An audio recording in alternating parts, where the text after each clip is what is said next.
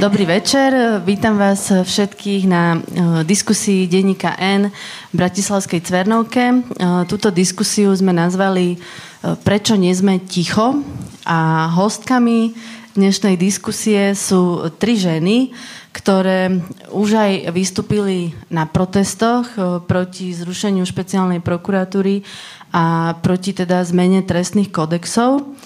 A sú to manželky a sestra policajných vyšetrovateľov, pani Jana Ďurková. Dobrý večer. Dobrý večer.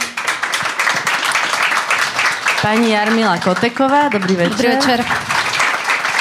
A pani Natália Svitková. Dobrý večer. Ešte skôr, ako ste teda uh, začali vystupovať na tribúnach, ste všetky tri poskytli uh, rozhovor denníku N a, a tie rozhovory, ktoré sme spolu robili, mali veľmi veľkú odozvu. Uh, cítili ste to aj vy tak? Vlastne, aké ste mali reakcie?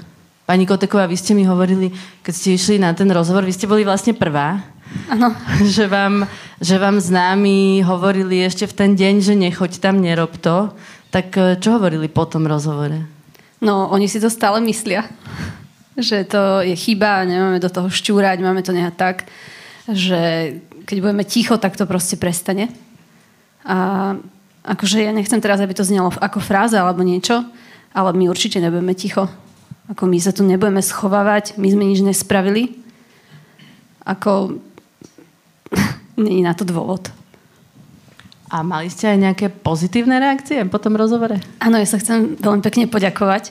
Nám väčšinou do schránky chodí iba akože účty, jak každému.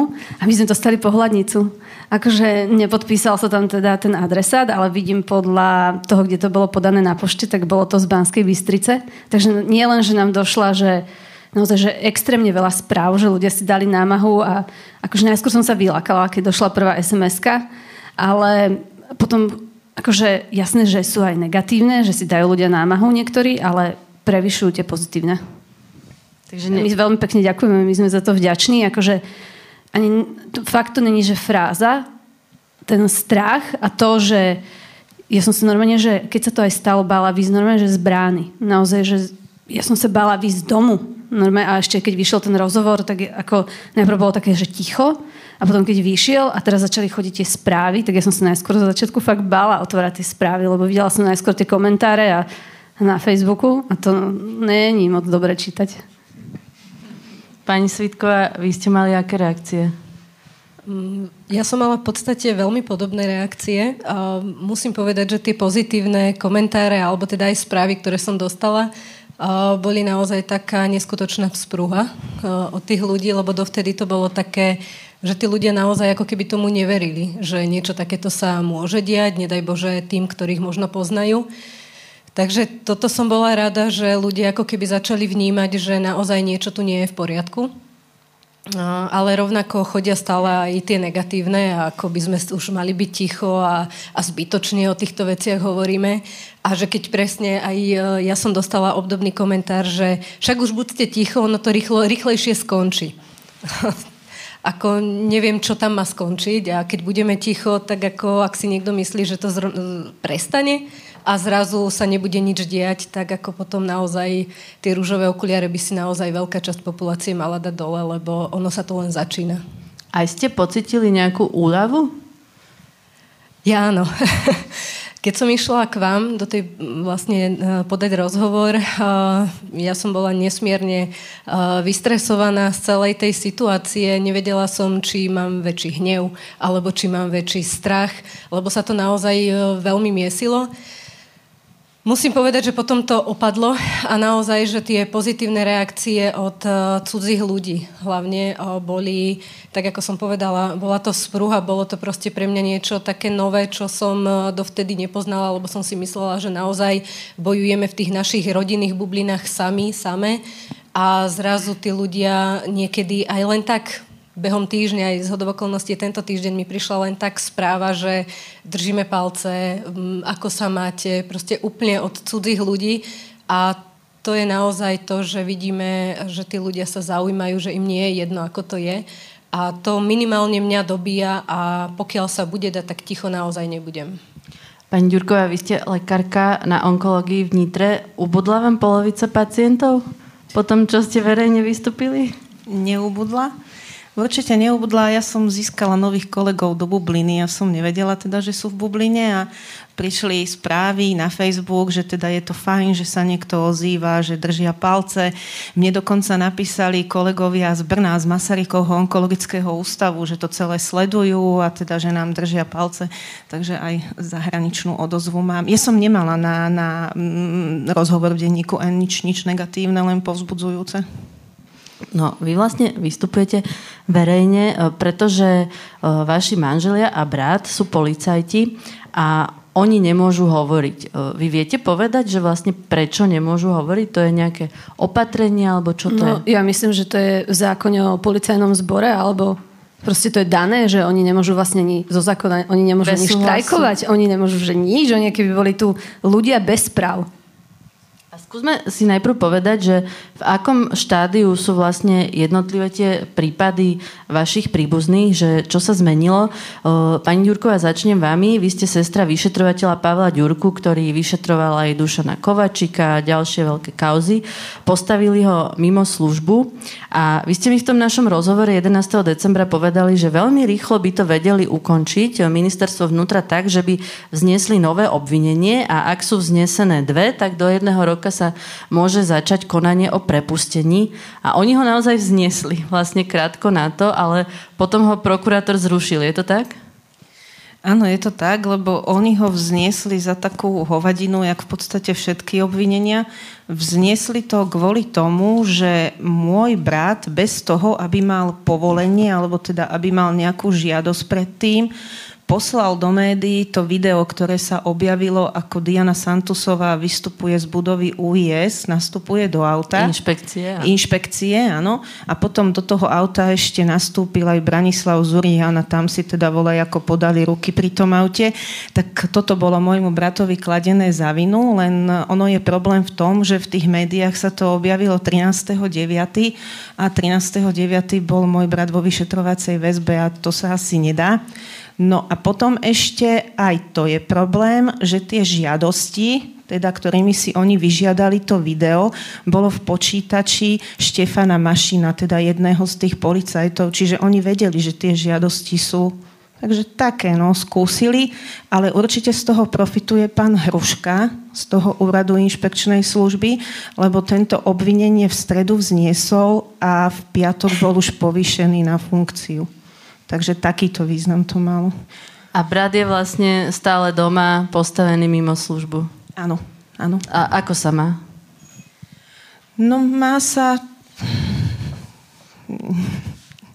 Jak sa môžete mať, keď sa snažíte zlepšiť eh, tomuto národu a tejto krajine život a teda takto s vami, takto s vami vypečú, zatočia, ale ten môj brat, ten je taký volajaký, že on tak stále verí akože v tú spravodlivosť a ešte stále ho to nepustilo, takže on to dúfa, akože to tak raz sa tá pravda ukáže, to ja na ňom vidím. No a má sa tak, že teda ráno musí stihnúť pred 7.30 zaniesť deti do škôlky, lebo potom teda už musí byť doma a musí byť doma do 15.30, no a teda rozmyslí si, že čo pôjde potom robiť a čo musí spraviť a 15.30 teda už môže, lebo oni dovolenku nemajú. Akože že my keď bežne potrebujeme niečo vybaviť, alebo keď si viete predstaviť, čo v súvislosti s dvoma malými deťmi a rodinnými záležitosťami, že si vezmete z roboty dovolenku a idete si to vyriešiť, tak toto on nemôže. Toto on musí všetko časovať až po 15.30, alebo teda keď je to možné, tak na víkendy. Tak ale hovoríte, že nie je zatiaľ nejaký zlomený. Nie, nie, nie, on stále verí. Pani Svitková, váš manžel bol funkcionár na inšpekcii a vy ste hovorili, že vezme prácu, ktorú mu ponúkajú, lebo ešte chce zostať v policajnom zbore. To bola tá ponuka byť v Bánovciach nad Bebravou. Vy žijete v Prievidzi, čiže nie až tak ďaleko od vás. Pracuje teda v tých Bánovciach? Áno, pracuje v Banovciach, ale nebola to ponuka. V podstate dostal príkaz, ktorý síce s nesúhlasným stanoviskom ale podpísal a, a pracuje. A čo tam robí? Teraz uh, myslím, že je na kriminálke. Priznám sa, že um, ja nejak nepoznám jednotlivé tie súčasti, ktoré majú v rámci policajného zboru, ale myslím, že je priamo na kriminálke ako operatívec. Um, a štandardne spolu s kolegami riešia mm, kriminalitu v meste Banovce. Čiže povedzte nejaký príklad, keď príde z roboty, čo vám hovorí, že robil? Tak um, nehovorí mi v zásade nič, lebo sú to štandardné veci, ktoré proste policajti riešia. Ale čo môžem napríklad tak povedať, e, je, že e, zachránili tam spolu s kolegom už aj e, jeden ľudský život, takže tomu sa veľmi tešíme, že aj v Bánovciach si dokázal nájsť uplatnenie. A tak ako povedala aj moja spolurečnička, není zlomený, čo sa teším, lebo naozaj zo začiatku človek ide do nepoznaného a nevie, čo sa bude diať. A to je, myslím si, že to najhoršie, že nevie človek, ako sa má zariadiť do budúcna. Tiež uh, máme malé deti, takže človek si to potrebuje v rámci tej uh, domácnosti a toho fungovania nejako nastaviť, lebo tie zaužívané veci proste sa zmenili prakticky zo dňa na deň. A sviatky nám pomohli si zharmonizovať jednotlivé naše činnosti a tým, že môj muž bol alebo teda stále je policajtom už viac ako 20 rokov a prešiel si naozaj od tých najnižších úrovní. Um, on je policajtom rád, preto on ani odísť nechce a vykonáva svoju robotu spolahlivo a zodpovedne, tak ako robil každú jednu uh, pozíciu, ktorú teda zastával. Pani Koteková, kde skončil vlastne váš manžel? To nebolo ešte úplne isté, keď sme robili no, ten ja rozhovor. Ja som chcela hlavne povedať, že uh, oni naozaj tam neskončili, kde skončili dobrovoľne. Oni majú hlavne tú ochranu oznamovateľov, takže v prvom rade sa mali pýtať toho úradu. Čo sa nepýtali? Čo sa, akože však tu sa nič už nikoho netreba pýtať a tu všetkých proste rozhádžeme, len aby dobre bolo. Uh, no tak on robí na uh, kriminálke na Bratislava 1, normálne na okrese a myslím, že na ekonomickom úseku. On by oveľa radšej bol na, podľa mňa na násilnej kriminalite, lebo tomu sa, keď bol na kraji, venoval. A no on, mne to príde, že pízar, ja som sa ho pýtala, že čo si akože dneska tak robil, on mal výjazd, teraz už má aj proste výjazdy nočné, denné, tak sa trošku musíme zase vrátiť 10 rokov dozadu. A on mi hovorí, že dneska sme riešili uh, ukradnutú platobnú kartu ja som netušila, že to akože, ako ja to nechcem zľahčovať, ja by som to asi zavolala do banky, alebo že to chodia ľudia nahlasovať. Že riešia úplne bežnú... No hlavne, viete, keď on robil korupciu. A akože naozaj, že asi nie, že bežné účty nás občanov, tak mne to príde, no tak teraz rieši takéto veci, ale som rada, lebo sa mu pošťastilo získať opatrenie. To je tá, opatrenia sú také, že keď sa niečo deje, tá Bratislava je jedna ináč dosť na to vyťažená, že tam vždy, keď je nejaká akcia, všetci, keď robia nejaké demonstrácie, protesty a takéto veci, tak Bratislava jedna fičí tam proste všetkých vyšetrovateľov. Čo, poslali ho stražiť protest? Áno, a ja, že a videl si niečo? A on, že hej, že stál som vedľa tribúny, že všetko som počul, takže podľa mňa, keby akože poznali tvár a teraz ešte tam nafotia, tak ja asi by ho ešte vyhodili, že bol podporovať protest alebo čo. A normálne, že opatrenie. opatrenie to bol protest, to bolo... na ktorom ste vy vystupovali? Nie, to nebol, to bol doma na tréningu teda u nás vo vedľajšej dedine. Takže riešia vlastne bežnú kriminalitu. No, akože ono ju treba robiť, ale ja si nemyslím, že ľudia s vysokoškolským vzdelaním, o, s praxou, by mali robiť proste tieto úplne že na základných útvaroch. Aj keď včera som videla ten bránobezpečnostný výbor, mne odpálilo dekel. Tam proste 10-minútový príhovor Šutaja a on rieši ponožky. On ide rozpustiť náku, lebo zbor má strašný problém s ponožkami. Ja som tie ponožky mimochodom prala pred 24 rokmi. Sú hnusné, ja dúfam, že ich lepšie obstarali, lebo to normálne nechcete prať s ostatným prádlom, lebo to kontaminujete všetko. Takže ja dúfam, že tú výstroj budú mať že kvalitnú teraz. Teraz budú mať určite najlepšiu, ale keď vlastne e, prešli e, za týchto kvázi rádových policajtov, ako to vlastne zvládate finančne? Oni išli aj dole s platmi? Oficiálne dole s platmi išli, ale prakticky tým, že uh, vlastne boli prevelení a, a sú vlastne uh, chránenými, oznamovateľmi, tak im ešte, myslím, že je tam až 6 mesiacov, im dorovnávajú plat. Plat, ktorý mali. Áno. A zatiaľ ste v tej lehote. Zatiaľ sme ešte stále v tej lehote, ale štandardne teda v rámci uh, tabulky, na ktorej teraz môj manžel je, tak sme išli dole, myslím, cez 60%. Uh, čo si človek povie, že áno, aj iné rodiny z toho žijú, niektoré, niektoré aj menej. Je to síce pravda, najhoršie na tom je, že človek už má nejako po tých rokoch nastavený ten rozpočet a samozrejme do toho rozpočtu po tých rokoch práce zvyšujete aj vy rôzne splátky. Nám sa napríklad podarilo postaviť dom, ktorý sme si stavali, platili sme ho normálne hypotékou. Čiže teraz jednoducho nás čakajú také tie veci, že musíme to znova prehodnotiť, nastaviť si nové splátky, aby sme to nejakým spôsobom zvládli. Um, čo je úplne štandardná, bežná vec, takže nás to ovplyvňuje asi v tomto smere, ale nie je to niečo, čo sa, čo sa nedá zvládnuť.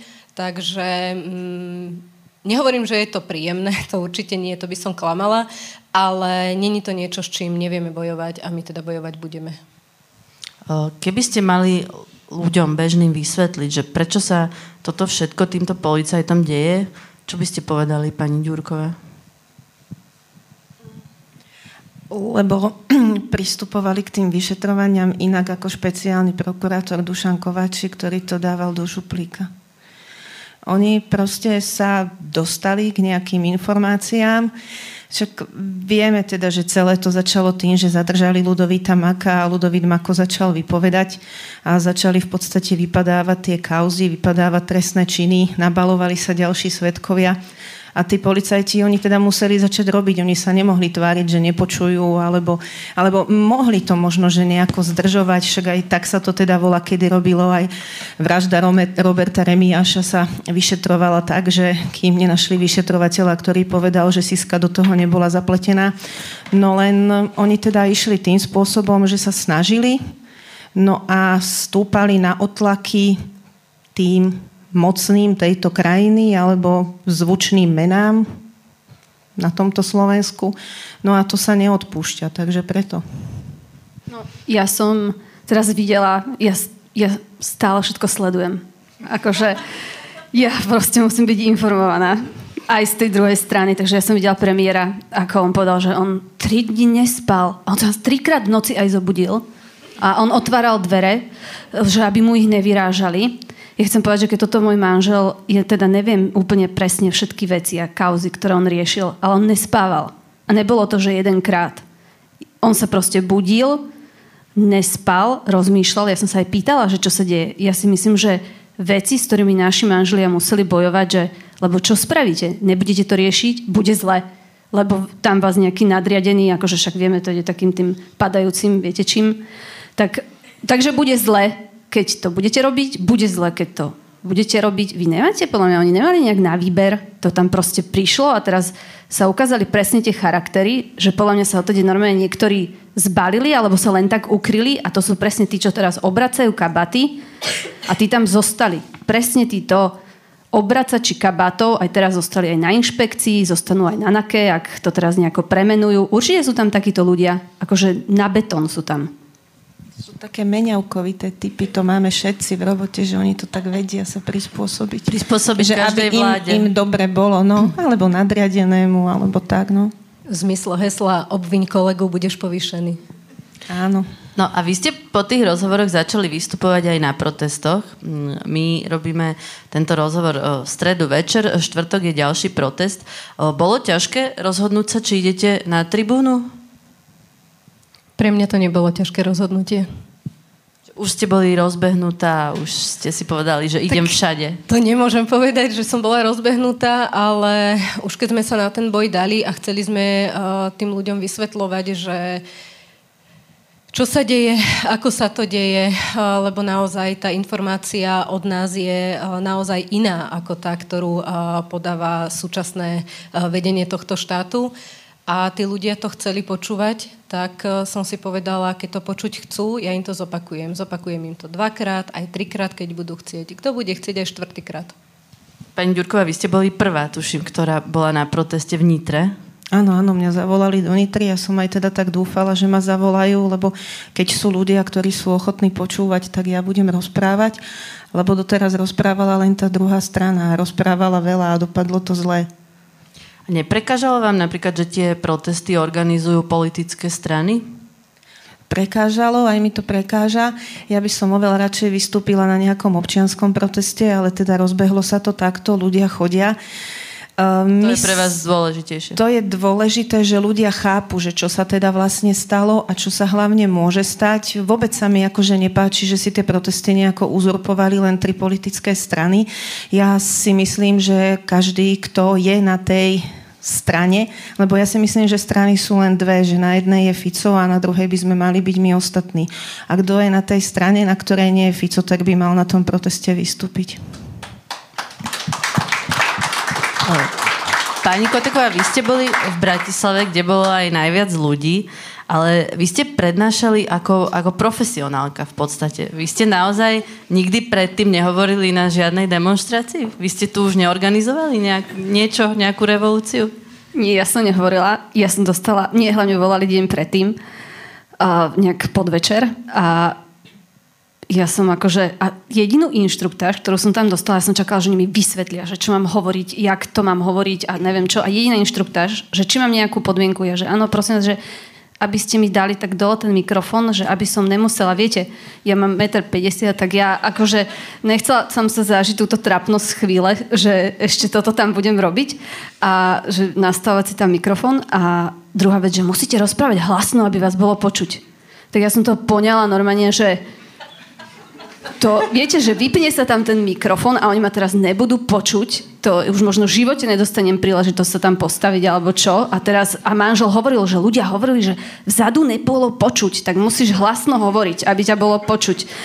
Tak uh, a potom mi prišli, akože milión tých správ som videla, že som slniečkarka, ináč ja som na to není vôbec akože haklivá. Ty ináč veľmi pekná náhodou, akože nadávka, nie? Akože, to je, že pohode, podľa mňa. A potom, že... A vy ste uh, si sama písali ten prejav? A ja sa chcem strašne poďakovať. Oni mi, že nezmenili ani čiarku. Normálne, že ani čiarku, nič. Normálne, jasné, že to chceli vidieť, lebo asi sa báli, že aby tam človek zo seba zase niečo nevypustil. Akože ja by som vedela. Ja by som aj rada ale zase však aj moje dieťa tu zostane snad žiť, tak a to už normálne, že všade, však to už teraz zostane asi už po mne stopa tá, taká tá elektronická, viete, že ma stotožňa, alebo čo a tak nech človek vyzerá nejako, že to doma môžeme. No možno vy, keby ste teraz začali... Keby ste vy teraz začali každý druhý deň organizovať také tie tlačovky, vlastne čo robil Fico, keď bol v opozícii a teraz by ste to vy tri robili a vždycky nejaké nové ja informácie? Ja by som išla do toho, lebo mňa to strašne ma to štve, že mne to chýba akože taký, taký ten protihlas, viete, že oni niečo povedia, ten Fico hlas a SNS a je také volajaké akože ticho z tej druhej strany, alebo je to také, asi to teda bereme teraz, že máme byť slušní, alebo, ale treba akože reagovať hneď, treba reagovať často, veď teda je veľa tých opozičných strán, takže jeden, druhý, tretí na tú istú tému, tlačovka a to musí ísť, lebo toto bolo zanedbané. No, ja si to viem aj ináč predstaviť, že to by mohlo byť tak, jak to robia v tej jednej televízii internetovej a keď to není pravda, tak nám to dokážte. Že normálne a stále to dávať a normálne, a že... by ste pri tom dostala, boli by ste také červené. Áno, áno. By ste sa ja tak si myslím, že najnovšie sa zobrali. slušnosť veľmi preceňuje a slušnosť tu už bola čo je síce fajn, ale treba do nej pridať už aj e, väčšiu razanciu a bojovnosť, lebo tá slušnosť je potlačená neskutočným spôsobom, to vidíme všetci a pokiaľ s tým niečo neurobíme, tak budeme trpieť ešte, ešte roky. Nebavíme sa tu teraz len o pár mesiacoch. Ale na margo tých e, tlačoviek, ja, ja by som si tiež vedela predstaviť, čo deň jedna lož z tlačoviek uh, z predkampane, smerohlasu a máme čo robiť aspoň rok. A keby nám to niekto ešte dodával do pošty, že ti to prišlo, dobrí Veď ľudia na stole, na stole som to dneska našla, tak toto tam bolo. No. Je, to, je to ťažké zostať slušný? Niekedy áno. Tak teraz sa kontrolujeme doma, to je iné. Ale nie, zase neby akože nedalo, že ja ani keď sa rozčulím, že vonku, tak ja akože není mi to úplne prirodzené. Tak ja som ani keď ten chýlo toho manžela zastavil, tak som na nich nenadávala vulgárne a to som že pyšná na seba. Ja, ja som sa pýtala manžela, ja, že prosím ťa, že fakt som nepoužila žiadny vulgarizmus, on že nebola si super. A teraz sa možno opýtam takú vážnejšiu otázku, lebo vy ste, e, pani Koteková, na tom proteste hovorili aj o tom, ako vás sledovali o, vaše rodiny, že vlastne policajti dostali fotografie manželiek alebo detí. Viete to popísať nejako bližšie? Že ako dostali tie fotografie?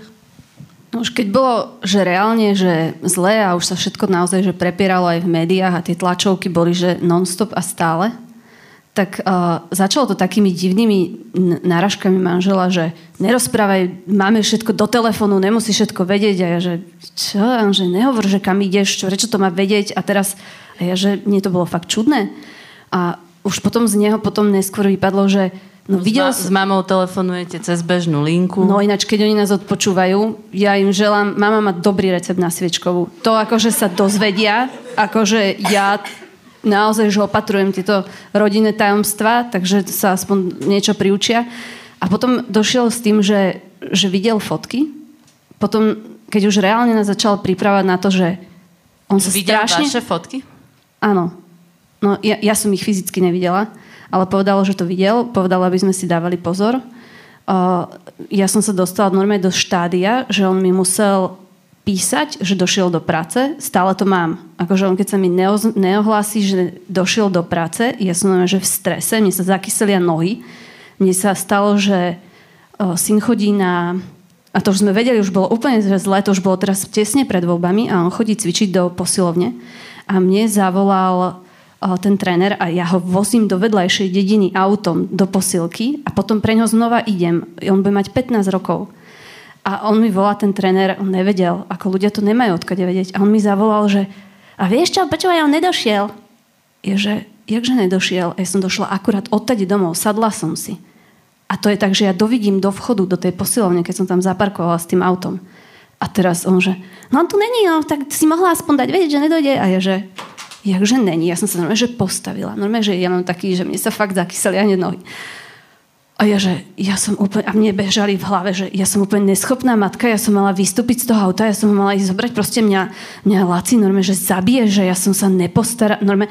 A on potom sa rozosmiel, že to bol joke, čo? A ja normálne, že ja vám prisahám, ja som prekonala normálne, že mŕtvicu. Ja som myslela, že ma No viete čo?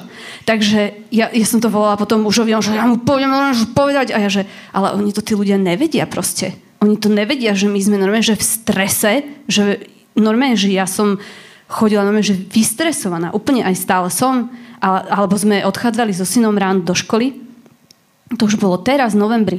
My sme odchádzali a u nás o pol siedmej pred barákom v slepej uličke nejaký chlapík, už bolo chladno, mal uh, iba bundu prehodenú cez ruku a s niečím si nás natáčal a potom vyšiel na hlavnú cestu a tam stále, keby na ňo, pre ňo išla nejaká, akože niekto sa pre ňo zastaví, akože bežne stopari, akože o pol u nás v dedine, akože nám sa dejú, že bizarnosti, alebo keď manžel začal riešiť, že on normálne sa bál, že nám niekto nahrá niečo do počítačov. Takže my sme si zavolali domov, je, že čo, lebo niekto nahrávať? On, že to ti vedia teraz na diálku. A ja mám normálne pocit, že to vidíte iba niekde v kriminálke. že to ne, ne, neveríte. A vy tomto žijete a potom mi hovorí, že alebo príde nám domovka a teraz ma poučoval, čo musím robiť. A on, že to už ani neupratujte šufliky, to ti všetko tu vysypú. Tak my dva roky už neupratujeme šufliky. Keď dojdú, tak ja to potom naraz, akože to vytriedíme. O to im asi ide, nie? Aby ste boli vystresované. To je, to je ten zámer, že? Čo ste zažili vy? Tak uh, my sme toho zažívali tiež viac a rôzne situácie. Môžem spomenúť uh, prvú a poslednú. Začnem tou poslednou, ktorú som teda uh, zistila, že nakoniec ani nebola teda nejaká akcia niekoho, ale tým, že naozaj človek v tom strese chcenie, nechcenie proste funguje a fungovať musí. My žijeme proste normálne v rámci mesta, v rámci ulice, ktorá je jednosmerná. Mali sme pridelenú ochranu, lebo teda nám sa aj vyhražali zabitím. Tri dni nám pred domom stála dodávka. A teraz si zoberte, teraz pozerám. Sú to tí, čo nás chránia, Zistili sme, že nie. Teraz vidíte tam človeka, nevidíte. Tri dní okolo toho auta nikto nešiel.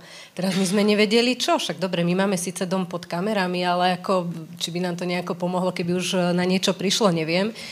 A teraz ako tak rozmýšľate a teraz fakt, že už e, ten rozum pracuje trošku iným spôsobom ako, ako asi e, štandardným ľuďom, keď viete, čo sa môže stať. A tak sme začali obvolávať, že kto je to, čo je to. Akože rozuzlenie bolo naozaj vtipné, bol to, proste človek si tam odložil auto, nehovoriac o tom, že v celej tej ulici dodávky parkovať nemôžu. Hneď vedľa je škola, ono to nenapadlo ani jedného policajta v meste Prievidza, že by tam proste išiel a skontroloval to. Hlavne, že fámy po Prievidzi chodili, na čo my máme ochranu, lebo takáto sranda išla, lebo naozaj v Prievidzi tá situácia je, je veľmi mm, rôznorodá, by som to povedala. Tam si naozaj, ako som to povedala v úvode, v zmysle hesla na bonzuj na kolegu, budeš povyšený, to tam naozaj funguje. Akože je to tam veľmi nepríjemný, je nepríjemné. Takže ja som aj rada, že tam manžel nie je v takomto prostredí. Takže uh, to na Margo Vánoce toho... ho majú radi? Tak to neviem, nepoznám tých kolegov a myslím si, že ešte ani ko- uh, môj muž sa s tými kolegami nejako nepoznal, lebo mi len tak volal, že počúvaj, ja ani neviem, či tu majú taký alebo onaký obchodný reťazec, lebo naozaj to je ako keď idete fakt, že do úplne cudzieho mesta, kde máte zrazu začať fungovať, že takto a povedia vám, dobre, a teraz choď a realizuj niečo. A rob, a hľadaj, a rieš. Ako ono to úplne nie je také jednoduché, ako keď niekde vyrastáte celý život napríklad a teraz tam máte vykonávať tú policajnú uh, svoju robotu, to je jedno z akého uh, segmentu, ale máte informátorov, máte kontakty, poznáte ulice, uličky, my už len tak žartujem, že počúvaj, teba keď budú naháňať, ty nerieš, ty bež krížom, lebo sa strátiš. Takže ono naozaj to takto nejako funguje, to akože na margo tej, tej strandovnej uh, stránky tohto fungovania uh, stresového, ale uh, ten stres tam proste uh, je a človek si ho až neskôr uvedomuje v takých tých väčších uh, rozsahoch, keď, uh, keď sa naozaj rozpráva uh, s dámami, totiž to my sme sa dneska videli prvýkrát, tak si viete predstaviť za tých 15 minút, čo sme si potrebovali rýchlo povedať, lebo naozaj ako prvýkrát. A uh, tie naše dojmy a uh, sme si proste naozaj nejakým spôsobom museli, museli odovzdať. A keď viete, že idete s malým dieťom v kočiari po ulici, ktorá je uh, jednosmerná a proste trikrát, štyrikrát, päťkrát idete okolo nejakého auta, tak ono zo začiatku, keď idete do obchodu, z obchodu, do škôlky, zo škôlky, na tréning, z tréningu, ignorujete, hej? Reálne ignorujete tie auta. Ale keď ste mama na materskej, neignorujete, lebo už proste sa nudíte tak trošku pri tých deťoch a už sledujete toto auto, hento, vrátite sa, toto tu už bolo, toto tu nebolo a proste úplne v takých bežných, eh, bežných situáciách. A potom samozrejme, keď ste medzi tými štyrma stenami, tak sem tam aj mužovi poviete, keď už príde z tej robote po dvoch, troch dňoch, počúvaj, tam je nejaké auto, tož vie, ktorý sused ho má, lebo tým, že sme teda bývali v slepej ulici, tak eh, sme sa tam viac menej poznali. A my sme v podstate takýmto spôsobom prišli na to, že niečo nie je úplne v poriadku. Tak uh, túto výstrahu, ako uh, dostala aj Jarka, že teda sleduj, uh, pamätaj, zapisuj, do detailu sme teda činili aj my, zapisovali sme. A to bolo v čase, keď môj muž robil už na inšpekcii a, samozrejme, e, keďže robil na inšpekcii preverovať alebo sledovať alebo kontrolovať, nazvite si to naozaj akokoľvek chcete, mohli len dve súčasti. A to buď kolegovia z inšpekcie, lebo teda uh, tí kontrolujú uh, kolegov, keď sa niečo teda deje alebo sa domnievajú, že sa deje, alebo potom nejaké tajné služby. Zámerne hovorím nejaké, lebo to tak poviem zámerne. Uh, a jednoducho tým, že manžel na tej inšpekcii robil ten vozový park, e, celkom dobre poznal, on ako naozaj e, je na čísla, môj muž, čiže on vidí raz, vidí navždy. A nejakou vyhodnocovacou metodou proste sme fakt prišli na to, že tá inšpekcia nás nesleduje, a začali sme proste naozaj robiť e, viaceré opatrenia, a nechodiť už teda po tme, vyhybať sa tým autám. Vždy proste som naozaj zapisovala poctivo, aby sme teda mali aj my prehľad, že či sa to človeku nemôže zdať. lebo naozaj Toto, čo hovoríte, znie vlastne ako z filmu. Prečo tajné služby sledujú policajtov? No ja sa domnievam, že to mohlo byť v čase, ani nie, že domnievam, že to mohlo byť v čase, lebo to presne v tom čase bolo, keď e, môj muž a myslím, že aj manžel pani Kotekovej už boli v pracovnej skupine Reštart. A z hodov okolností to bolo presne v tom čase, kedy uh, už bol um, vo väzbe, uh, myslím, že vtedajší námestník uh, SIS, ktorý bol extrémne blízkou osobou uh, vtedajšieho riaditeľa SIS. Pán Beňa. Áno. A tento sa rozhodol, že bude vypovedať a bude spolupracovať s, vlastne teda s policajtami a s vyšetrovateľmi. A jednoducho si myslím, že tajná služba potrebovala poznať tie väzby policajtov, s kým komunikujú, ako komunikujú. A či už to potrebovali vedieť preto, aby naozaj poznali tie väzby, alebo do budúcna možno kvôli nejakému vyhražaniu, ovplyvňovaniu, to ja už neviem vyhodnotiť, ale tých možností tam proste bolo niekoľko. Pani Ďurková, pre vás bol asi naj, najväčší stres, keď bol váš brat vo väzbe. Je to tak? Áno, bol, lebo som tomu nerozumela, že prečo je tam, teda zo začiatku, ale potom som tomu porozumela. Že lebo je tam preto, lebo to niekto chcel a niekto to zariadil. Aké to vlastne bolo obdobie pre vás? Uh, obdobie tak náročné. Ono ešte ako, že dospelý človek to tak volá ako nie, že pochopí, zvládne, ale tak e, vie teda, že čo sa stalo a že prečo sa to stalo, že tam je teda len kvôli tomu, že niekomu nevyhovoval. Ale problém je s tými deťmi, lebo tým nevysvetlíte, že prečo otec neprišiel domov. Oni ho čakali, on teda aj keď chodil neskoro, ale chodil každý večer, kým teda sa nerobila nejaká akcia, vtedy viem, že neprišiel aj v noci domov. No a teda odišiel ten pondelok toho 13. septembra septembra z domu a slúbil teda tej e, malej cere 3,5 ročnej, že keď sa vráti, takže jej donese topánky. Tak ona ho čakala s tými novými topánkami a on neprišiel 3 týždne.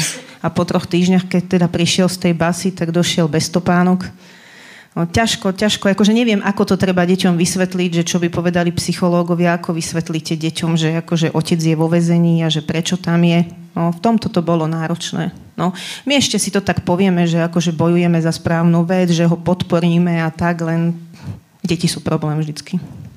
Keď vlastne toto všetko ste zažívali, o, u vás pani Koteková manžela čakala hliadka vlastne ráno, keď išiel do práce, lebo nemal čerstvý súhlas od nadriadeného, ktorého odvolali z funkcie v piatok a on išiel v pondelok a tam ho s majakmi zastavili s krajským prokurátorom. No a toto, keď toto všetko vlastne ste zažili a teraz o, vidíte, ako Andrej Danko o, vlastne vrazí do semaforu a policia mu dá fúkať po 15 hodinách, tak čo si vlastne myslíte? Viete čo, my sme sa podľa mňa sa ešte budeme veľa smiať, že ja sa teším na tie videá. To bude akože zábavať, zomri, podľa mňa, ty pôjdu, ty budú z toho ešte rok žiť. A uh, my sme sa do okolností včera rozprávali uh, s bývalým policajtom, ktorý, ja neviem, že či to bolo šťastie, to tak ani asi nenazveme, zastavil kedysi opitého slotu. A viete čo, akože, no ne, ani dneska nevyzerá z toho šťastný že to podľa mňa, že nejaké tie šedivé vlasy vám normálne, že behom tej normálne chvíľky 20 minút s týmito ľuďmi podľa mňa privodí. Len to treba... je pre tých policajtov nepríjemné. Podľa mňa mne ich je normálne, že ľúto. Viete čo, mňa prvé mne neprišlo a teraz, že to tam ten minister s prezidentom policajného zboru, že to budú teda prešetrovať. Ja si to viem ináč živo predstaviť jak ich potrestajú, dostanú percentá alebo vyčitku alebo niečo, 15 na 3 proste pôjdu, lebo mu nedali opilcovi proste fúkať. A teraz, že vraj už odovzdal ten uh, vodičák. Dobre. No a teraz, ich teraz budú teraz akože no, trestať. Oni museli podľa mňa, ja si neviem predstaviť, ja, ja si viem živo predstaviť, že on počas toho volal, že on im dal k telefónu ešte aj eštoka. On určite, že volal Danko všetkým. Ja tomu neverím, že nevolal Určite všetkým zavolal, že to... Záleží to... od toho, koľko mal promile. No a však on sa natáčal hneď, nie? Však on... až, až ráno. Až ráno to bolo, no tak akože ja si to viem ináč živo predstaviť, že ja by som akože nechcela byť tej hliadke a za druhé, potom hneď vychádzali na Facebooku aj tie policajné Facebookovom na tej stránke som to pozerala a teraz tam ľudia nakladajú, aká je to hrozná policia. Si vezmite, že čo oni dokázali za pár mesiacov spraviť z policie. Že tu teraz sú policajti opäť ľuďom na smiech, smieme sa z tej práce, pritom chudaci ľudia, chudaci tí policajti, oni tam riešia ponožky, keby radšej riešili, že tí chudaci chlapci chodia reálne, že vidia mŕtvoly, neviem, čo, akože úplne, že obludnosti. Môj manžel chodil zo služieb, že o, dneska sa mi tam mladý dogrcal, lebo sme tu ne, pri nejakej mŕtvole, som sa ho opýtal, že či ideme na obed. A mne prišlo divné, akože mne to prišlo divné, že môj manžel je normálne, že ja si tiež neviem predstaviť ísť na obed po takomto zážitku, a tu Šutaj rieši ponožky a naozaj, že oni majú výbavu, že Maria Terezia, akože nábytok, a to mali už 12 rokov na to času, to už im dávno mohli vymeniť, keď už teda teraz je najväčší problém tie ponožky. A nič sa tu nerieši s tými ľuďmi, že oni majú strašidelné zážitky. Že keby treba sa starali o ich psychické zdravie, že stretnete opitého Danka, však to, čo s vami musí spraviť, že vy ho tam riešite, on po vás hučí, podľa mňa on je že agresívny, keď je opitý to normálne, že vidíte na ňom. On musel byť bordový, žila mu nabehla. A hnusný bol a určite ma aj nadával. Pani Ďurková, vy ste to doma rozoberali? Ja čakám, že jak to zobchodujú s napätím. Že teda, že chcel niečo ten Danko. Z vás, z vás už sa stali také cyničky vlastne. No tak, lebo však po oni sa ho všetci zastávajú, že teda nič sa nestalo. Padni komu padni, Dankovi nepadá. No a on chcel teda, čo to chcel, že keď podporí Pelegriniho, tak chcel predsedu parlamentu a, a nejaké ministerstvo, tak podľa mňa oni teraz podporia Danka a ten bezpokojný. Podporia Pelegriniho. E, podporia Danka, aby ho neodvolali, tak, tak som si to myslela, že takto to nejako vykšeftujú, no. Tak to čakám, že čo z toho bude. Tak ja som presvedčená, že tam bude obchod. Ešte neviem aký, na to sa pozriem, ale padni komu padni, to teda nie je. No, tento týždeň o, dokonca skúsila strana hlas zautočiť na týchto odstavených policajtov tým, že dokonca chceli realizovať námestníka generálnej prokuratúry pána Kanderu. Nepovedali už, že vlastne pán Kandera porušil zákon tým, ako rozhodol, že to povedal aj ústavný súd. A to vlastne vyzeralo tak, že čo si to dovolujú vyšetrovať niekoho takto vysoko postaveného. Mm, čo je vlastne toto za premyšľanie? To vaši manželia nemali pri tej práci, že, že Ježiš, to je, to je riaditeľ SIS, ja nemôžem ísť ďalej, alebo takto vysoko? Neviem, ako to uh, mali naši manželia teda, a prípadne brat, lebo naozaj možno tomu niekto neverí, ale uh, naši muži neprídu domov z práce hneď tým počúvaj, vieš, čo ideme dneska robiť a toto sme sa dozvedeli a tamto vieme, akože však pri všetkej úcte k nejakému zdravému rozumu, ako tí ľudia, veď majú, svoju, majú svoje povolanie, tú prácu proste e, majú radi, preto ju vykonávajú a určite by ju neohrozili po toľkých rokoch tým, že doma manželkám sa pochvália, ako ho idú riešiť. Iné je, keď už to odišlo, eh, alebo teda bolo to zverejnené v správach, tak ako vtedy, tak ako manžel, že na tomto som robil. To už je zase trošku iná vec, lebo už to teda vyšlo von, už to bolo verejne známe. Nehovoriac o tom, keď na obraze vidíte manžela, tak ako si to aj tak aj nejako dovtipíte. No dobre, a... ale rozprávali ste sa o tom doma, že to je príliš vysoko postavený človek, že... Jeden jediný krát uh, mi manžel uh, si ma tak posadil, kuchyni uh, cestvo a chodil pár dní taký zadumaný, nevedela som akože čo a vždy to zhodnotil tak ako zo stola. To je práca, to nerieš, to prejde. Však dobre. A potom si ma tak naozaj raz posadil a hovorí mi, že teda má problém, lebo že mali by riešiť, respektíve uh, rieši proste šéfa a že proste nevie, nevie, čo má robiť, lebo proste je mu to jednak proti srsti, Eh, lebo je to jeho priamy nadriadený. Na druhej strane je mu to proti srsti neriešiť, lebo proste ten človek sa previnil, respektíve tie dôkazy, informácie, ktoré, eh, ktoré mal, áno, tak eh, ho smerovali k tomu, že to riešiť musí. Takže to bolo jediný krát, kedy som ma proste jednoducho opýtal, že, že čo by som urobila ja, že ako by som sa k tomu uh, ja postavila. Takže toto bol jediný náš taký rozhovor uh, s tým, že samozrejme rozhodnutie muselo prísť od neho, ja ho nemôžem ovplyvňovať tých, v týchto veciach. A podotýkam, ani v tom čase som nevedela, kto, kto je jeho šéf. Teraz už viem všetko, ale v tom čase som to teda nevedela.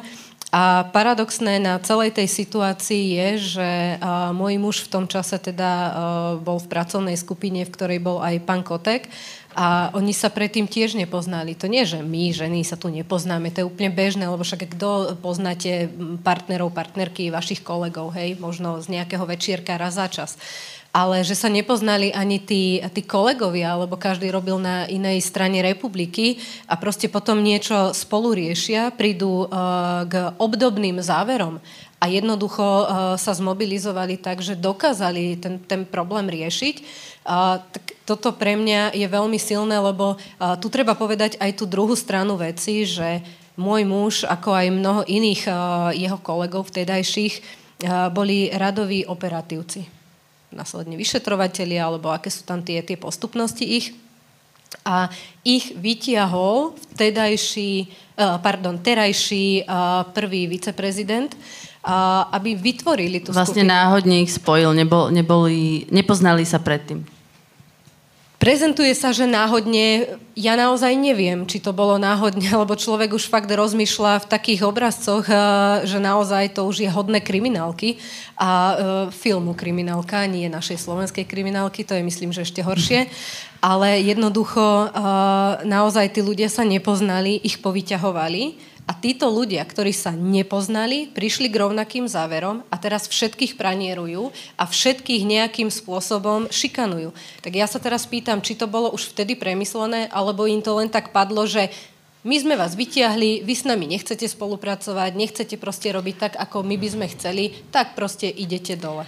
No, tá debata sa vlastne posunula od toho, ako ich začali vlastne odstavovať, vyhadzovať z roboty, k tomu, že prišiel ten návrh vlastne zrušiť uh, úrad špeciálnej prokuratúry a, a prišiel ten návrh na tú obrovskú zmenu v tých trestných kodexov. To, keď váš brat videl, tak čo povedal? No, on hovorí to, čo teraz zaznieva v podstate od, tých, od tej odbornej obce, čo hovoria špeciálni prokurátori na rozhovoroch, e, čo hovorí teda ten pán predseda rady prokurátorov dneska bol. A hovoria teda niečo úplne iné ako tí odborníci vládnej koalície, ktorých teda predstavuje pán Burda a pani Kurilovská.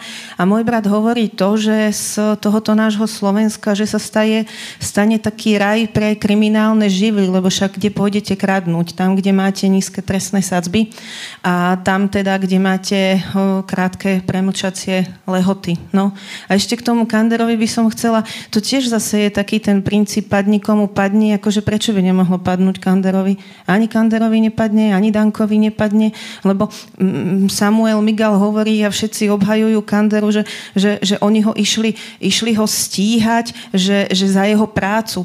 Ale, za právny názor za, za právny. Oni začali, akože ten realizačný návrh oni napísali až potom, keď ten ústavný súd rozhodol, že Kandera prekročil svoje právomoci. Lebo on teda sa veľmi ponáhľal uh, zrušiť uh, to nejaké, ten Stíhanie realizačný návrh, áno, vo veci Santusovej a toho oblúku a to teda, že nemal robiť, lebo že to sa tak nesmie, keď nie je nikto obvinený. No a potom to začali preverovať, zase sa dostali k nejakým informáciám. Tam na tej facebookovej stránke sa Samuela Migala tam je na jednej A4, akože tam sú nejaké také podklady, že prečo to oni išli robiť. A je tam na tom realizačnom návrhu dátum 23. 25. septembra, ja som to pozerala, tak ja si myslím, že keby oni chceli obviniť toho Kanderu, tak ho obvinia, lebo vtedy ešte tie funkcie všetky mali.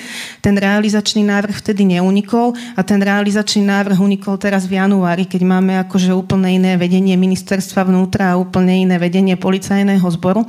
Dneska už teda prebehla informácia, že jediný ten realizačný návrh, odkiaľ mohol uniknúť, bol z trezora, jedného teda z tých vyšetrovateľov a že kto má kľúče od toho trezora, že prečo ten trezor otvorili, prečo to teda niekto tomu Samuelovi Migalovi dal do pošty a že či to náhodou nie je len preto, že aby sme možno nehovorili o Dankovi, alebo či to nie je náhodou len preto, že aby sme akože posilnili, že fakt musíme to USP zrušiť, lebo oni spolupracujú s tými vyšetrovateľmi a akože stíhajú tú Kanderu za to, že on poctivo robí.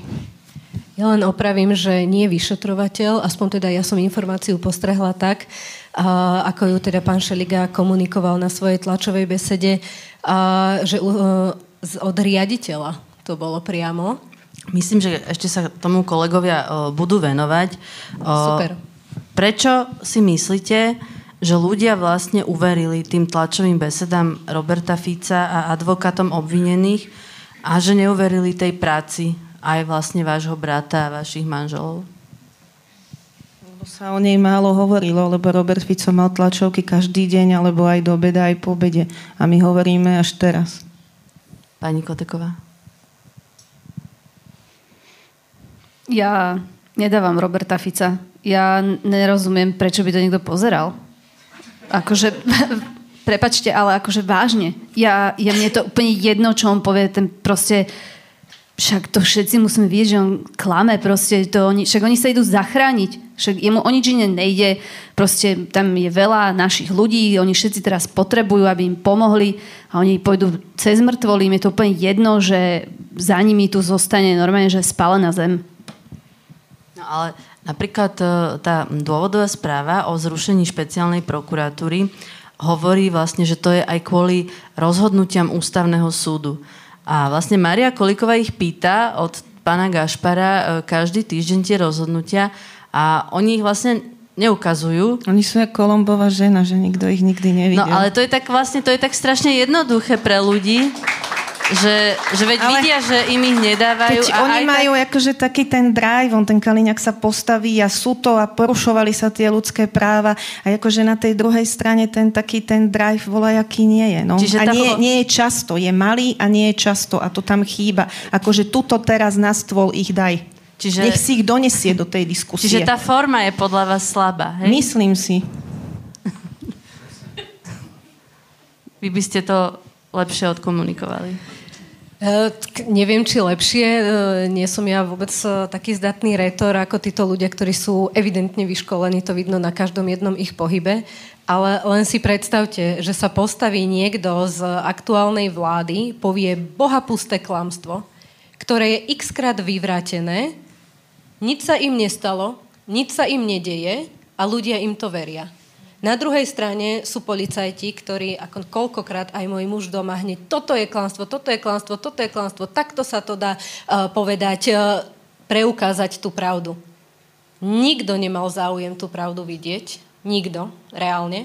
A ak ju aj niekto povedal, že sa nejakým spôsobom von dostala, tak každý, a kivli rukou, úplne vážne, kivli rukou, lebo sledovanosť. A jednoducho, keď raz e, niekto vie, za čo bojuje, a bojuje preto, aby ostal beztrestný, aby sa mu nič nestalo, aby mu neboli zobraté tie nahanobené majetky, ktoré proste majú, tak bude do toho dávať sakra drive ako ľudia, ktorí proste len si robia svoju prácu, nepotrebujú žiadny extra majetok, len aby mali zabezpečené základné svoje uh, proste ben, bežné denné činnosti. Ani tú mediálnu pozornosť asi nepotrebujú? Ani nepotrebujú tú mediálnu pozornosť. Ako môžem na rovinu povedať aj za seba, určite aj tu za moje kolegyne, rečničky, že my ju nepotrebujeme. Keby sme chceli, tak si hľadáme iný spôsob, ako budeme videné. Určite nie tým, že musíme chodiť za našich mužov a brata, proste hovoriť, ako keby boli nesvojprávni. Ale naozaj, v tejto ja sa... krajine sú nesvojprávni, lebo nemôžu povedať pravdu tak, ako sa deje. Ja sa strašne teším, lebo ja už vidím svetlo na konci tunela. A nám zostávajú 4 mesiace policajnej požičky a to sme sa s manželom dohodli, že to je naša konečná v zbore a ja konečne nebudem musieť, ja normálne chodím so strachom, že aby som niečo nepovedala, že čo by jemu mohlo uškodiť, že teraz mne on doma niečo hovorí a akože normálne som Alenka, ja viem normálne to, čo ľudia vedia, normálne z médií. Takže ja napríklad sa divím, že, že vy mi dáte otázku, že čo prečo ľudia veria Ficovi. Ja neviem, že ak on nebol v televízii, to akože čo fakt príjete domov a pustíte si Facebook a teraz budem pozerať jeho tlačovky, že normálni ľudia pozerajú normálne médiá. Akože asi. Iba tí normálni. Ináč ja mám, my máme predplatené, neviem, či to môžem povedať, denník N. Máme aj aktuality a tento týždeň bola akcia, tak aj smečko som dala, že nech normálne žijete, nech píšete, lebo akože... Nech Ďakujeme tam... veľmi pekne. Ja som to tiež bratovi, no. Brata, keď zobrali do tej basy aj teda Čurilu a ostatných, tak tiež bola možnosť predplatiť teda, že jeden týždenník a dva den, den, jeden denník a jeden týždenník, tak tiež dostával Enko a Sme. Do väzenia. Áno, do väzenia to tam tak bolo. To, no. je, to, je, to sme naozaj radi. Že aspoň takto sme mu spríjemnili ten čas. Čiže ho, hovoríte, že...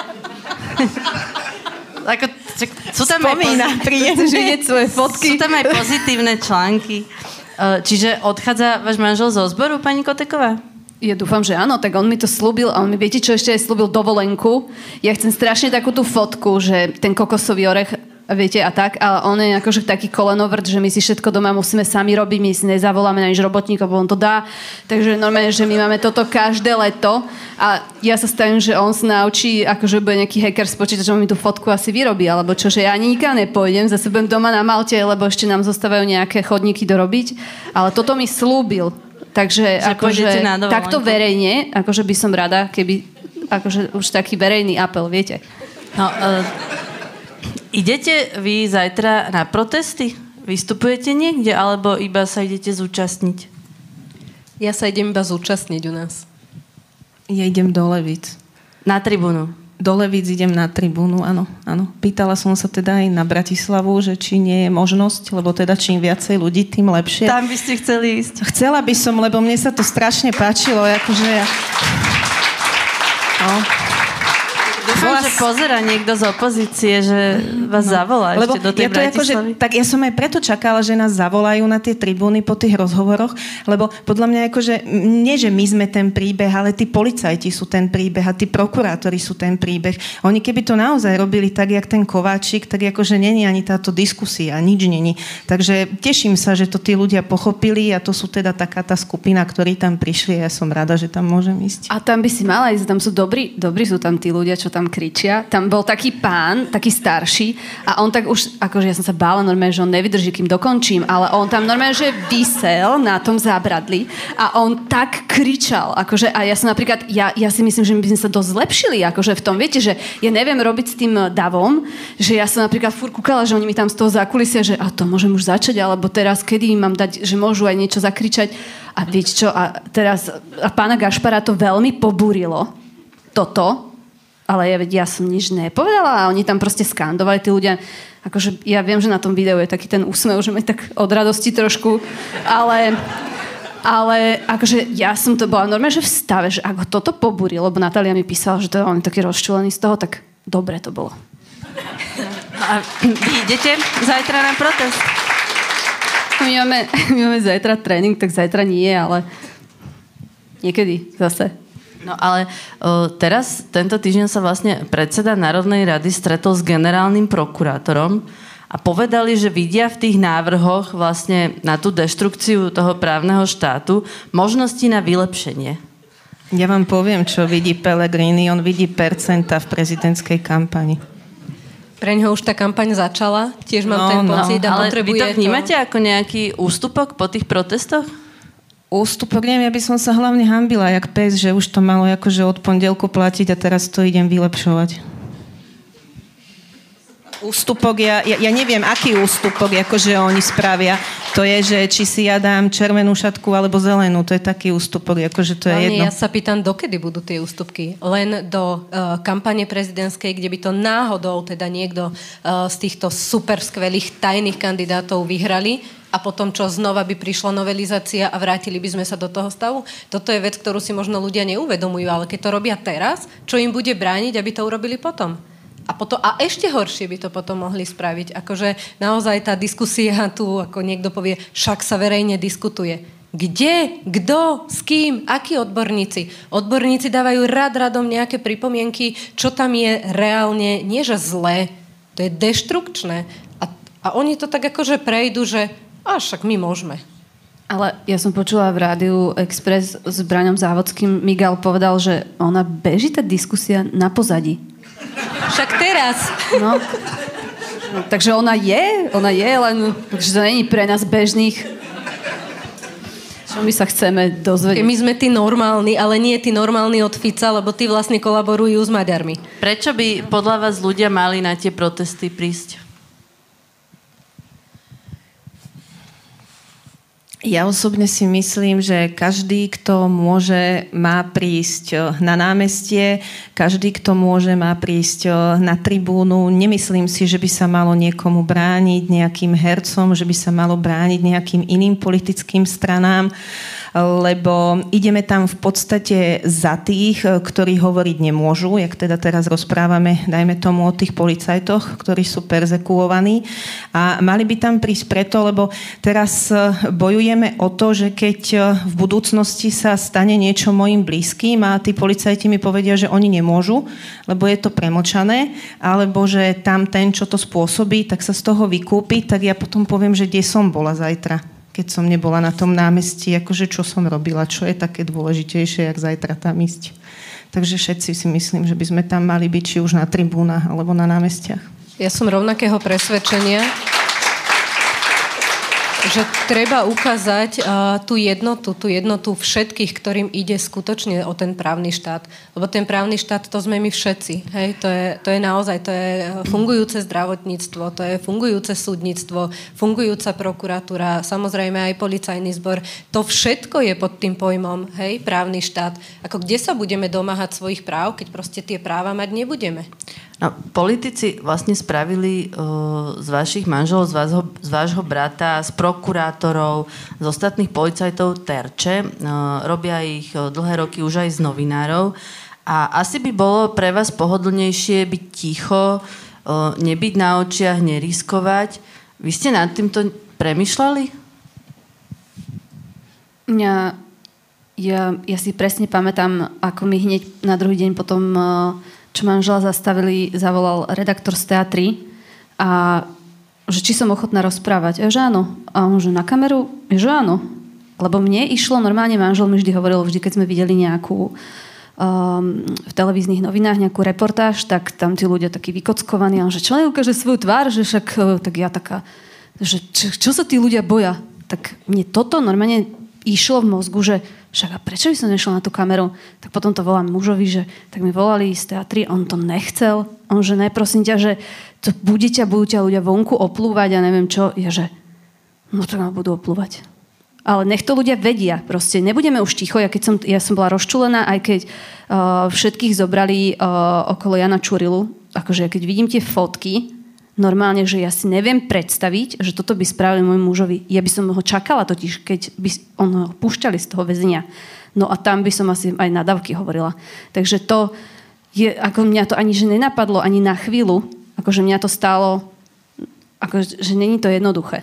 Akože není to niečo, čo by si človek uh, vybral a teraz sa rozhodol, že bude nejaký odvážny. Ja som to brala, že... Nemáte to, z toho radosť. To, to bolo, že ja som to brala, že toto je jediná šanca, lebo ten bizar, že by vás za to, že berete, ešte ráno si vypisoval tú knížku do toho auta, že to jak malý chlapec mi to prišlo a teraz tam sadol a on má, že on sám sebe mohol schvalovať jazdy, on nepotreboval nikoho a potom v tom splnomocnení bolo ešte napísané, že aj mesiac po odvolaní riaditeľa, takže mne, a t- ja som sa to dozvedela vlastne až po tej reportáži vlastne, takže ja som to už ani nemala možnosť povedať do médií.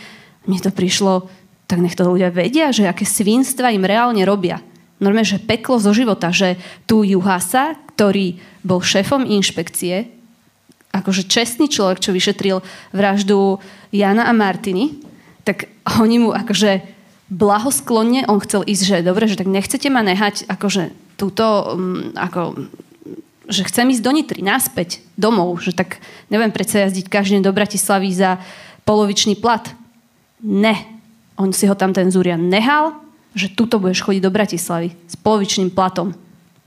To je normálne, že hamba. Toto je hamba tých ľudí, čo tam zostali, týchto obracačov, kabátov a, a v podstate všetkých, čo ich vlastne sa na tom spolupodielali, sú spolupáchatelia, aj tí, akože nechcem to povedať, ale aj tí voliči, Proste, že to nesledujú. Ja tomu rozumiem, že máme toho všetci veľa, že toho, že každý chce prísť domov, chce mať kľud, ale veď to, kam sa uberá naša krajina, to je zodpovednosť každého nás a mňa vytáča, keď mi niekto povie, že jeho to nezaujíma. Jeho nezaujíma politika. Akože čo sme to za občania, čo ako No tak naozaj je to, jak to Platón povedal, že nakoniec vám budú vládnuť tí najneschopnejší z vás a to bude váš trest za váš nezáujem o veci verejné.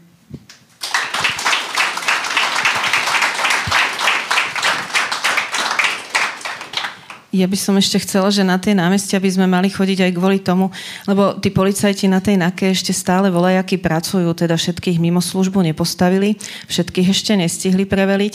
A robia teraz to napríklad na tej NAKE, že všetci policajti, ktorí mali teda čo i len trošku priateľský vzťah s bratom a teda s tými vyšetrovateľmi, alebo ktorí boli nejakým spôsobom zapojení do tej kauzy očistec, ktorej sa teda táto vládna moc najviac bojí, aby náhodou nebolo otvorené to hlavné pojednanie pojednávanie, aby sa to tam nezačalo teda všetko rozprávať, čo a ako sa dialo, tak oni vám tých policajtov posielajú normálne, že na poligrafy. A oni sa ich pýtajú teda, že či niekedy im kázal Palo Ďurka niekoho proste inštruovať a takéto veci. No len nevychádza im to, lebo tí policajti vychádzajú teda z toho ako pravdovravní, takže nenašli. Potom ešte robia to, že rozhadzujú tých policajtov, rozhadzujú ich teda mimo toho pracoviska, kde robili. Hovoria im to tak, že teda, že aby si našli sami miesto mimo kraja a doporučia im teda, že aby sami, lebo keď nie, takže im nájdu miesto oni, alebo keď sú napríklad dvaja manželia policajti, tak im vysvetlia, že keď neposlúchne, takže žene nájdu miesto na východe a že je mu na západe. Takže takto sa reorganizuje NAKA. Takže kvôli tomu tam musíme ísť, lebo my keď, my keď chceme od tých policajtov, že aby robili, aby to vyšetrovali, tak si myslím, že by sme im mali ukázať aj tým prokurátorom, aj tým sudcom, ktorých ešte nezastrašili, že za nimi stojíme, že teda vieme, že to robia pre nás. A ešte sa vyťahujú sa tie ich to vyťahujú sa tu nejaké ich platy a teraz som zachytila, niekto aj mne napísal, že môj muž zarába 5000, akože beda ti, neviem, kde, ako neviem, a akože môj muž nezarába 5000 a viete, a chcú zase aj do toho policajného zboru zasiať takú tú, a rozdeliť ich tam, aby im tí dole z tej ulice, ktorí majú naozaj že ťažkú prácu, asi závideli, ale povedzme si, že aj koľky z nás, koľky z nás by mali odvahu ísť robiť toto za akékoľvek peniaze. Že koľky z nás reálne by išiel a naozaj, že vedel, že o bludnosti a musel to riešiť a vedel, že ohrozí tým celú rodinu. Že či sú vôbec peniaze, ktoré akože sú toho hodné. Pani Ďurková, vy ste mi ešte hovorili, že na vás prišli nejaké údania do práce, že vás platí PSK alebo Áno, čo? vďaka protestu v Banskej Bystrici. Akože super som mala potom článok tam v tom takomto sme, my Bystrica, aj fotku peknú, aj všetko. No len potom som išla hneď v pondelok na riaditeľstvo, že teda, že okamžite, lebo že prišlo do nemocnice cez ten infozákon, že predávam lieky, že ich píšem sama na seba a že ich predávam, ale že antibiotika. Tak už uznajte, že aký biznis spravíte s antibiotikami antibiotikami, lebo však to vám predajú v lekárni. Ja neviem, že koľko by som na jednej škatulke a ako, čiže na toto sa zmohli tak to skontrolovali a zistili teda, že nepíšem. No a pozdravujem teda pána Nádaského a ešte to bol pán Macejko. No, aj ostatných, že koho by to zaujímalo, lieky nepíšem a PSK ma neplatí. Idem tam na svojom benzíne, natankujem vo voľnom čase, poviem, čo chcem a idem domov. Už, už to nemusí teda nikoho trápiť. Ani ma nikdy nebude nikto platiť na tých protestoch.